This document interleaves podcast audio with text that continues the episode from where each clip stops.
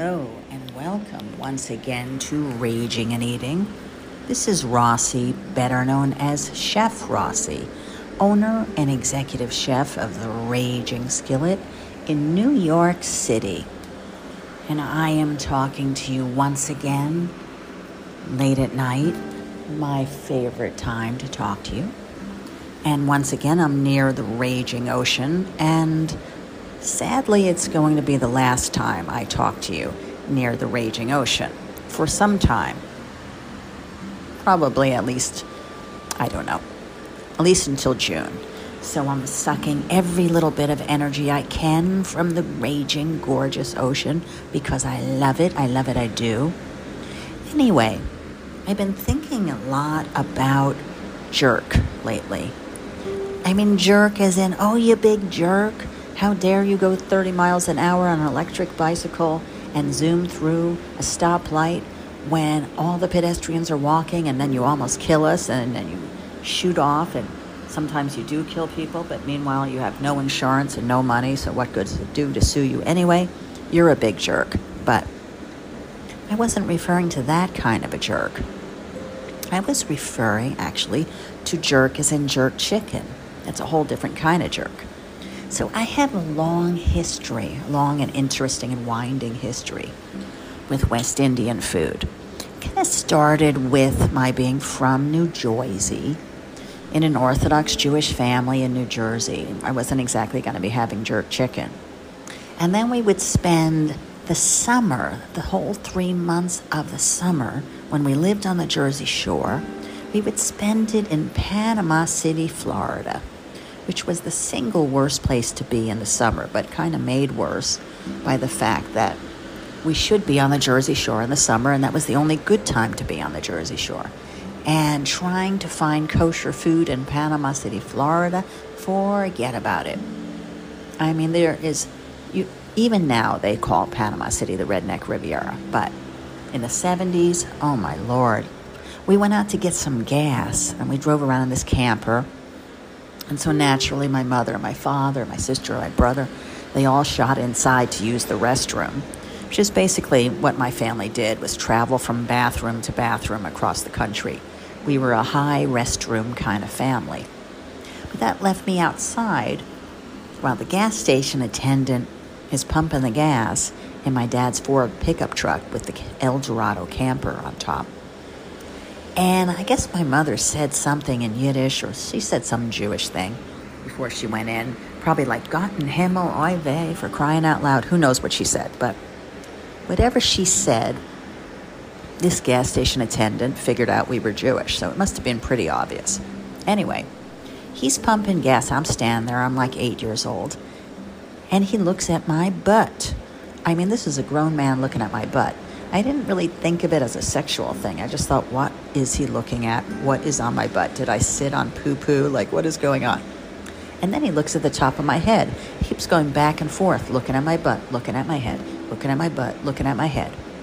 So, by this point, we'd spend so much time in Panama City, Florida, that I kind of picked up the accent like a sponge. And my parents were trying to teach us to have respect for our, our elders, but in this particular situation, I didn't feel very respectful because he was staring at my ass, and I was eight years old, and he was some skeezy dude pumping gas. So I said, Mister, what in the hell are you looking at? Now he says, very innocent, like he didn't think he was insulting me in the least. He was friendly and nice and innocent. And he said, Well, I's here's tell your mama says you's Jewish. So I was looking for your horns and your tail. Where in tarnation do you hide them things? He didn't even think he was insulting me. It was the craziest thing. He just was genu- he genuinely just wanted to know where did we hide our tail and our horns. So I thought about it for a few minutes. You know, I kind of wanted to scream at him, but then I saw how innocent he was and how he really didn't think he was insulting me. And so I thought about it for a minute and I said, We left them in New Jersey. And he went, Oh, you know, okay. Solved the great mystery for him. My parents came back and paid, dad paid him for the gas, and we took off to, I think, Petticoat Junction, some sleazy little amusement park. And I kind of, you know, was amused with myself. But later on, I thought, you know, for years, this guy probably thought, in fact, that Jewish people left their horns and their tail in New Jersey or wherever they're from. They left it in their house. And so if their house was in New Jersey, you know. But it's kind of, they, we had detachable horns and tail or something. I don't know. It was kind of crazy. But not that that has anything to do with jerk chicken, except for the fact I would say that that guy was one big racist, anti Semitic jerk, except he really was sort of innocent. It's kind of, stra- it's kind of strange. He didn't think he was insulting me in the least. He was being very friendly, and he thanked me profusely for explaining to him where I left my horns and my tail. Crazy, right? So, anyway, I wasn't exactly growing up with exotic food. I mean, we did get some odd food since we were growing up white trash and kosher, which is an odd combination. So we did have some odd combinations. And I know I've already told you that the one that really kind of explains it all was the day that we had kishka and grits. Kishka is a relatively horrifying sort of a Jewish kosher sausagey meatloaf kind of thing, and with grits. Anyway, but I digress. So I felt hungry for ethnic food. And then later on, when I got my first apartment in New York, which was in Crown Heights, Brooklyn, some of my neighbors turned me on to going into the West Indian section in town and starting to eat things. Well, they were all eating oxtail, oxtail curry, and roti, which would be like curried meat in a kind of a flat bread sort of pancake. And that was the first time I heard about jerk chicken. So then I said to my friends, What the hell is jerk chicken? It did not sound like something I wanted to eat. And they said, Well, it's chicken that's so spicy you have to be a jerk to eat it. And then I really didn't want to eat it. Um, and so I don't think I had at that point jerk chicken, but it did kind of remain a mystery to me. And then some years later, when I had my West Indian girlfriend, who was from Grenada, she had a true love affair with all things West Indian and all things Jamaican in particular. When I'd been living in Crown Heights, I got introduced to reggae for the first time. Now, I was a punk rocker, so I was used to being a bit alternative. But it was kind of interesting to be living in this Hasidic Jewish neighborhood and have all of these renegade Hasidic guys listening to reggae. So there they are with their yarmulkes and their beards and their tzitzis, and you can Google it if you don't know what these things are. And they're like going, "Hey, Rasta man, hey, what you say?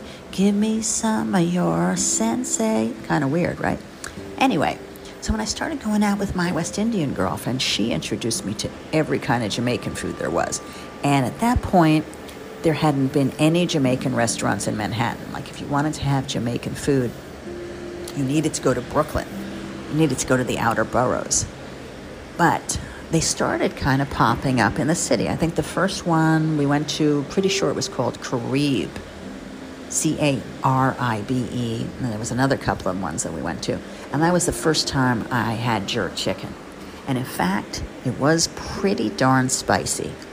But of course, I had grown accustomed to eating pickled jalapeno peppers on pizza. That's a long thing to say. Pickled jalapeno peppers on pizza, PPP. So the jerk chicken was pretty darn spicy, but I could handle it as long as I chased it down with a beer, a red stripe, actually. And I thought, I have to master this. I tried to memorize the different flavors in my mouth and I felt like I was getting some, sort of a malt vinegar and something that was really spicy, some kind of chili pepper. And then I felt there was something herby happening and a kind of a cinnamon, all spicy thing happening. So I tried to recreate it in my kitchen. I lived on a six floor walk up in a ranch style apartment that we called the ranch house. And we had posters of Clint Eastwood and Guatemalan Guatemalan textiles and Indian blankets around. We were sort of pretending we were in a ranch on a decrepit six floor walk up apartment. And I would invite my friends over while I was practicing different kinds of culinary things that I wanted to master. So I invited all my friends over while I was practicing my jerk chicken. So I sort of knew all the components, but there were a few things I didn't know. So I knew that what made it so spicy, because I talked to enough people, were hot chilies, like Scotch bonnet peppers in particular, or the hottest chili you could find. And I think that I couldn't find my first attempt the Scotch bonnet peppers. I think I might have done habanero, but it was like the spiciest chili I could find. And I sort of intellectually understood that I should be careful and maybe wash my hands after. You know, I sort of was prepared, but nobody told me that you really should just wear gloves. So I didn't wear gloves when I was chopping up the crazy hot chilies. And I made this lethal marinade and marinated the chicken, and it was way. I, no one told me also that hot chilies do grow, so it was lethal spicy when I made the marinade, but it grew overnight, and then we had something that was like a three alarm fire. So I wound up with the hottest, spiciest jerk chicken there was. Now, my West Indian girlfriend loved it, and she informed me that I was a talented West Indian chef and I did a great jerk chicken. But nobody else who came could eat it. Their tongues were on fire and they were crying, and it was just too much for everybody. But who it was really too much for was me because I hadn't used gloves. So no matter how many times I washed my hands, my skin and my fingers was burning. And someone told me, soak your fingers in milk. And I tried that and it didn't work. And I tried hand lotion and it didn't work. I tried everything. I think the only time it felt remotely not so painful was when I soaked them in milk. But the worst part was, you guessed it, the first time I went to the bathroom. And I'm going to just let you use your imagination on what hot, spicy chili pepper hands might do to you when you're attempting to clean yourself after using the bathroom. Now, you just think about that, and then you'll know what I was going through. So that's a good visual, I know. Let's, let's just say that my girlfriend at the time, for the rest of the week, was calling me Madam Hot Pants. She was like, Madam Hot Pants jerk chicken hot pants, you know, making lots of jokes about it. And it wasn't the least bit sexy. So now, when I'm handling scotch bonnet peppers or habanero peppers, I do remember to wear gloves. And even with the gloves, I wash my hands like 35 times before I touch any of my lower parts or my eyes or my nose. And you should do the same. But I digress.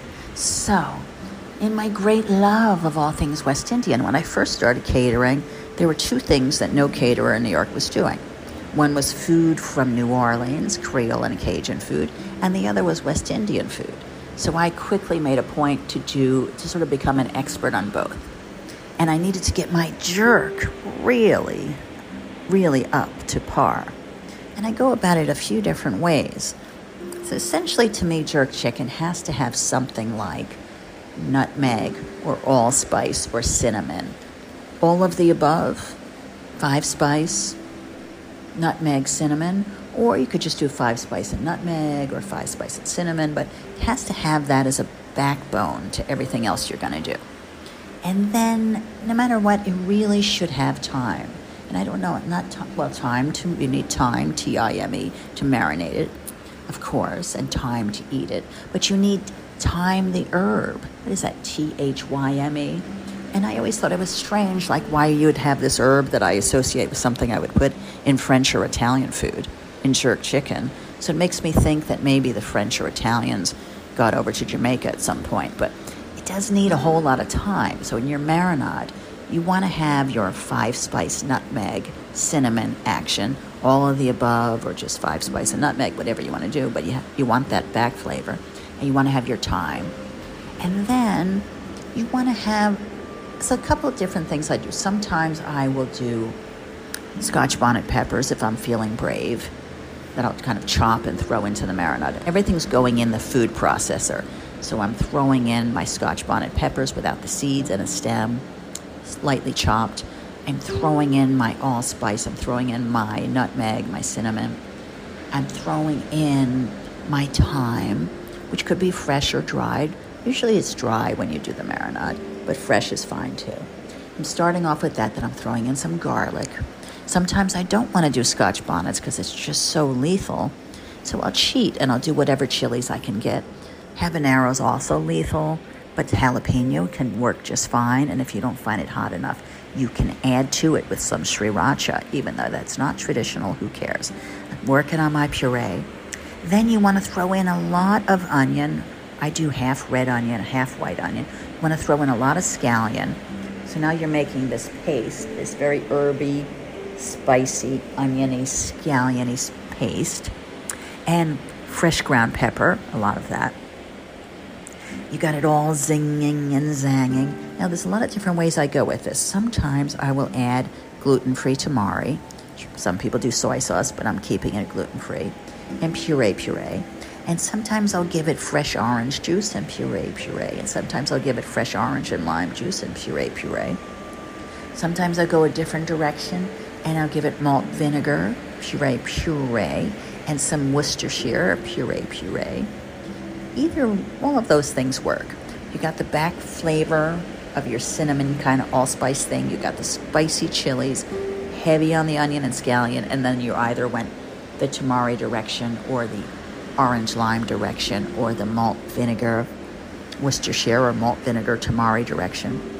And you get this great nuclear spicy paste that's wet enough to be a marinade and it's a gorgeous thing.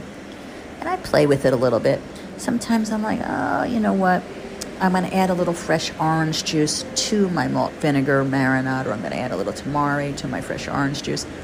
All of those things work well. Do you want, you get this nuclear spicy, hasty marinade. And then you marinate your chicken in that. And really, it's best for chicken on the bone, but it can be any kind of chicken. You take a chicken and cut it into eight pieces, marinate it in that. If you are a boneless kind of person, then just don't do the bone, whatever you're going to do. You marinate your chicken in that overnight, and then the next day you grill it. A jerk chicken really likes to be grilled. And I would say over medium heat until it's completely finished. And if you have a big piece of chicken on the bone and you think you're just sitting it on the grill too long and it's very well marked and flavorful, but just a little under on the inside, you can finish it off in the oven. No one's going to know and no one's going to care and you get this nice spicy jerk chicken. Now, sometimes for an hors d'oeuvre, I'll do jerk chicken brochettes. So then you take boneless chicken thigh or boneless chicken breast and you cut it into strips and you marinate it in your jerk marinade and you grill the strips and then you skewer it onto a bamboo skewer. You serve it as an hors d'oeuvre with like a mango chutney dip. That's a gorgeous thing. So, not bad for a Jewish girl, right? my West Indian girlfriend and I, we had a pretty wild time together. And so she was so fascinated with everything Jamaican, and so was I. I was in love with reggae. I was in love with jerk chicken. I was in love with red stripe beer. I mean, the whole thing was exciting for me. And we were smoking pot like it was going out of style. So we decided that we were going to go to Jamaica. And so we went on this trip to Jamaica and she really wanted to do the local thing. She didn't want to do the tourist thing. She wanted to break away from the tourists and just do the local thing, and we kind of had that on our mind. So we went to this resort in Negril. I guess this would be hmm, 35 years ago, approximately. It happened to be at the time that we went, Reagan was president. So maybe is that 40 years or 35 years ago? You do the math. I can't. I'm old and I'm tired. I'm not old, but I feel old. Anyway, but I know that Jamaica was really angry at Reagan because he had them burning down their pot plants that year because so much of it was coming into our country. So they weren't feeling really in love with Americans at the time that we went. There were a couple of things going on that we didn't know about. Now, the other thing that was going on that we didn't know about was that an enormous amount of American women were going to Jamaica alone or just a couple of girls on the purpose of picking up a good looking Rastafarian and then making that Rastafarian basically their lover for their entire vacation. And I knew actually a woman who did that every time she went to Jamaica. She, in her case, she uh, called up the same Rastafarian, so they developed a long term relationship. She'd come to town, he'd be her boyfriend for the week. She'd come back to America, he'd go back to his wife. So when we were walking along the beach in Negril outside of our hotel, the Rastafarians assumed two women with no man. We were there to get ourselves a Rastafarian boyfriend for our vacation time. And we certainly were not. We were there because we loved each other and we loved Jamaican food and we loved reggae and we are not the least bit interested in having a boyfriend. But they couldn't accept it. So they followed us everywhere. They just would scream out to us, you know, and my, my girlfriend, I thought, we thought somehow they might bother me more because I was like the blonde hair, blue eyed chick and, and maybe they would think that my girlfriend was Jamaican because she looked West Indian and she was West Indian. But in fact, the Rastas bothered her a lot more than me. They just couldn't accept the fact that she didn't want them. They couldn't accept the fact that I didn't want them either, but it really bothered them about her because she was just a gorgeous creature and she still is. So they would scream, African princess, come to me. They would scream to me, Blondie, come to me. And they just terrorized us. So we finally gave up on trying to do the local thing because no one would let us sit there and eat our food. They were just constantly harassing us. And we just stayed inside the hotel where the security guards were on the beach with these big giant baseball bats. When we first got to the beach, we're like, why are these guys walking around with the baseball bats? It was so unnerving. But then after 10 or 20 or 30 or 40 men came trying to get us um, to be their girlfriend, or assuming we wanted them to be our boyfriend, we were sort of glad for the big giant security guards with the baseball bats. None of that changed the fact that we loved Jamaican food and we loved reggae and we loved the ocean and we loved each other. But it did change the fact that we didn't feel so adventuresome, adventurous because when we stepped like three feet outside of the hotel, there were like 30 guys around us. But the one time we did manage to escape the hotel and go to a local place, and we went in the daytime, in the afternoon, we sat down and we had some jerk chicken. And that jerk chicken probably was worth all of the sexual harassment we were getting the whole time we were there. I thought, in the end, all of that was a small price to pay for that sublime jerk chicken and it had a lot of the same flavors that I was used to cooking, you know, in the many different times I made jerk chicken. But it had a smoky gorgeousness that I was never able to achieve. No matter how many times I grilled, I've grilled it many different ways, it just was like as if it was cooked. You, in some way, I just couldn't understand what they had done to achieve this perfect texture and perfect flavor. And so I went out back to see what the chef was doing. And the chef, it turned out, was a very large woman with her hair wrapped up in a do rag and these giant hoop earrings. She was just a huge woman. And she had taken a fence, like, um, you know, a metal fence that you would see, I don't know what you call it, you know, just a metal fence that you would see keeping the deer in or the coyotes out, and cut it off wherever it was. And the fence was over a bunch of stones with a roaring fire, and the jerk chicken was being cooked on this metal fence over the roaring fire. And I was like, well, no wonder I couldn't achieve that because I don't have some big metal fence to put over a bunch of stones and a roaring fire. He was just cooking it on a grill, boring old me. That was the best jerk chicken I ever had in my life. And I often try to emulate it, but I will not cut off someone's fence and make a big fire and put the fence over the fire like this woman did. But I gave her a lot of respect. And I did tell her right then and there that that was the best jerk chicken I ever had in my entire life. She thanked me very much and then suggested I get my ass back to the hotel before the 50 men who were giving us goo goo eyes came after us. And she was right. But still, fabulous jerk chicken. So, the moral of this story is yes, do go to Jamaica and do have the jerk chicken. And do enjoy every bit of the music and flavor and everything else. But if you're a single woman walking around, you know, be careful. At least, well, at least 35 years ago in Negril. I'm, I imagine it's a little better now, or not, I don't know. But I digress. So, the moral of this story is that life is short and you must take chances and you must try the jerk chicken and you must go to Jamaica and try the jerk chicken or at least go somewhere and try the jerk chicken and you must try cooking the jerk chicken. And if you have a beautiful West Indian girlfriend who's drop dead gorgeous, well, hooray for you. But then just be prepared to get a whole lot of men following you everywhere you go. And I suppose that's not a bad problem to have.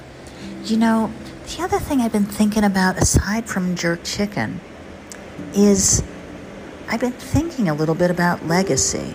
It's kind of a weird segue, right? Jamaican jerk chicken, my hot West Indian girlfriend being so sexually harassed in Negril 35 years ago. But I think about legacy too. And maybe that's because I have a few friends that have been having problems with their health. One in particular who is suffering from cancer, who's a lovely, lovely person. And I've lost a few friends over the, the last year, 2022 in particular.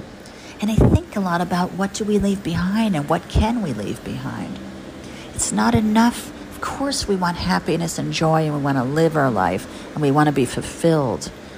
But also, maybe it's time to start thinking about what can we leave behind to make it easier for other people to be fulfilled and other people to live and enjoy their life.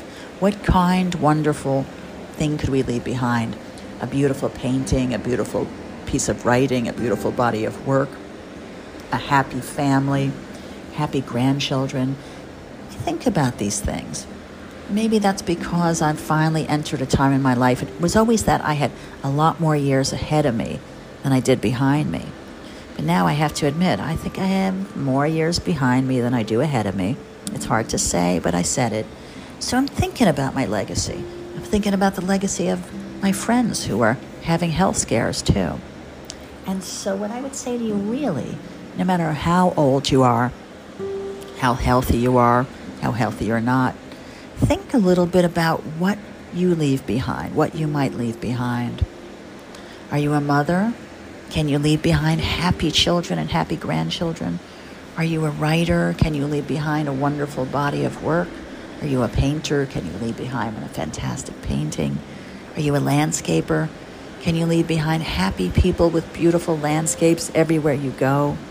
Can you leave behind friends that talk about you with love in their heart and tell the world about you?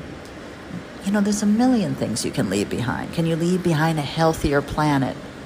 Can you do things to help the poor? Can you do things to help animals? What might you leave behind?